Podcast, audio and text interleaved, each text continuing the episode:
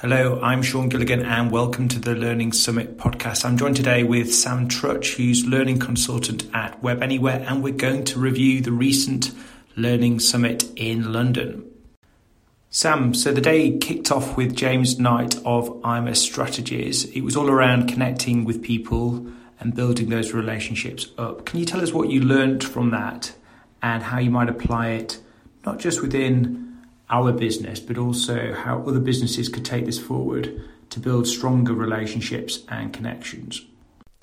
Thanks, Sean. Yeah, it was um, a really interesting talk with James where he explained about IMA, which is a universal language designed to maximize connections. Um, and it really does help you to understand the differences in people and allows you to connect with them on their wavelength. So, in turn, this helps to improve things like communication, helps you to establish trust, and I think generally it just helps you to build better relationships.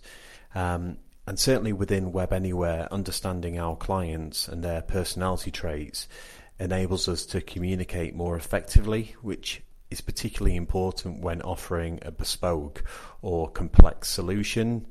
And Likewise, I think with other organisations, they can use IMA's methodology to establish better relationships with existing employees or customers, which I think could help improve things like business performance and growth. Following on from James Knight, there was the launch of Watch and Learn, a new product for social learning, especially with the use of video. Could you tell the audience a little bit about Watch and Learn, how it works? And how it can solve problems within business. Yeah, sure. So, Watch and Learn is a video based social learning platform that allows businesses to create user generated content and encourages more peer to peer learning.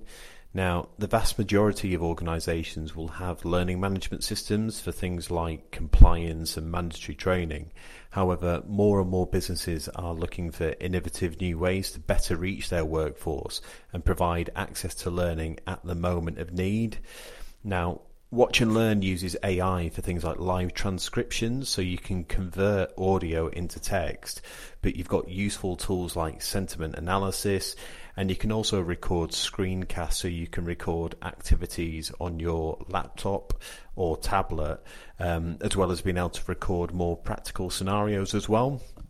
Now, with platforms like Netflix and YouTube, employees are looking for more on demand learning. So they're looking for a new modern approach to learning within the workplace.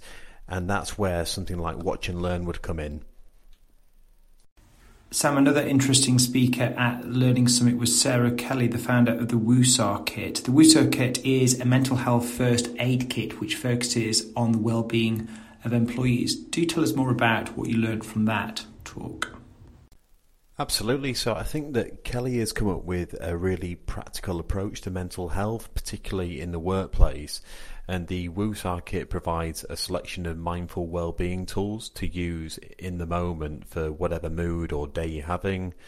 And I believe their big aim is to change the language around mental health in a bid to remove stigma and encourage conversation. Um, they also have a proactive approach to stress and anxiety management to build resilience. Now, we all know mental health is a really important subject, and the work that Kelly's been doing seems to be having a really positive impact. Sam, let's finish off by discussing Andy Lancaster's talk on social learning. Andy Lancaster is the head of learning and development at the CIPD, and he was talking about how to create an effective online learning community. So, you know, Andy was listed as a number one UK influencer in education technology in 2018. What insights did you get from Andy's talk and what were the takeaways? Yeah, so it was a, a, really interesting talk by Andy, and he is clearly passionate about social learning and mentioned about learning in the flow of work and how that's crucial in modern organisations. He also mentioned about collaboration and how this helps to drive standards and performance within businesses. So some of the organisations that are performing really well tend to have a lot of collaboration. Um, he spoke about some of the most popular learning tools and made reference to a study by Jane Hart, who had identified that some of these social platforms were the most popular tools. So things like Twitter, LinkedIn, Slack, WhatsApp, they all seem to be really adding value um, to individuals in their learning and, and obviously having an impact on organizations as well. So I think in essence, it's it's kind of really important for organisations to build a learning culture because that helps to drive standards, increase knowledge within the organisations, and really helps to improve their overall performance. Well, thank you, Sam, for joining the podcast. It's been great talking to you. Uh, for listeners out there, if you've enjoyed listening, do share on social media, subscribe, and until next time, thanks for listening and bye for now.